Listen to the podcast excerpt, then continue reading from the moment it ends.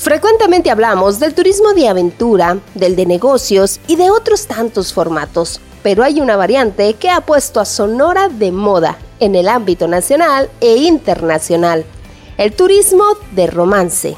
El turismo de romance da demasiado al Estado sin que lo supiéramos. Ahora a partir de la pandemia que nos damos cuenta cuántas habitaciones solamente vendíamos, estamos hablando que los hoteles de Obregón, un 50% o más se llena a partir de un evento. Uno no se da cuenta de lo que hace en una cadena en una boda.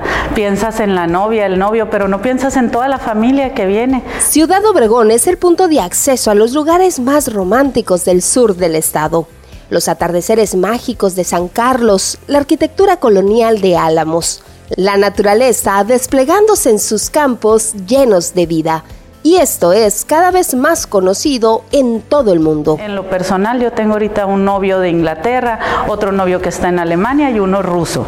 Entonces realmente Sonora se está abriendo y no son gente sonorense, ¿eh? es gente que a través de algún amigo vio una foto, le gustó y vienen y hacen sus eventos. Una boda no es un evento que se planea a la ligera. Por eso, nuestros visitantes recurren a profesionales como Luli Cantú, quien se encarga de que todo suceda como la feliz pareja lo soñó.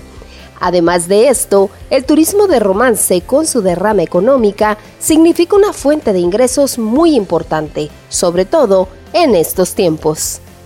Estamos hablando que gasta hasta cuatro veces más un turista que viene a una boda, porque trae toda la euforia, toda la alegría y no es la misma cuando gastamos solos a cuando gastamos en grupo. Sonora está de moda y si en sus planes está el sí acepto, considere dar ese paso rodeado de las bellezas del Estado y el profesionalismo de los organizadores de eventos de Sonora.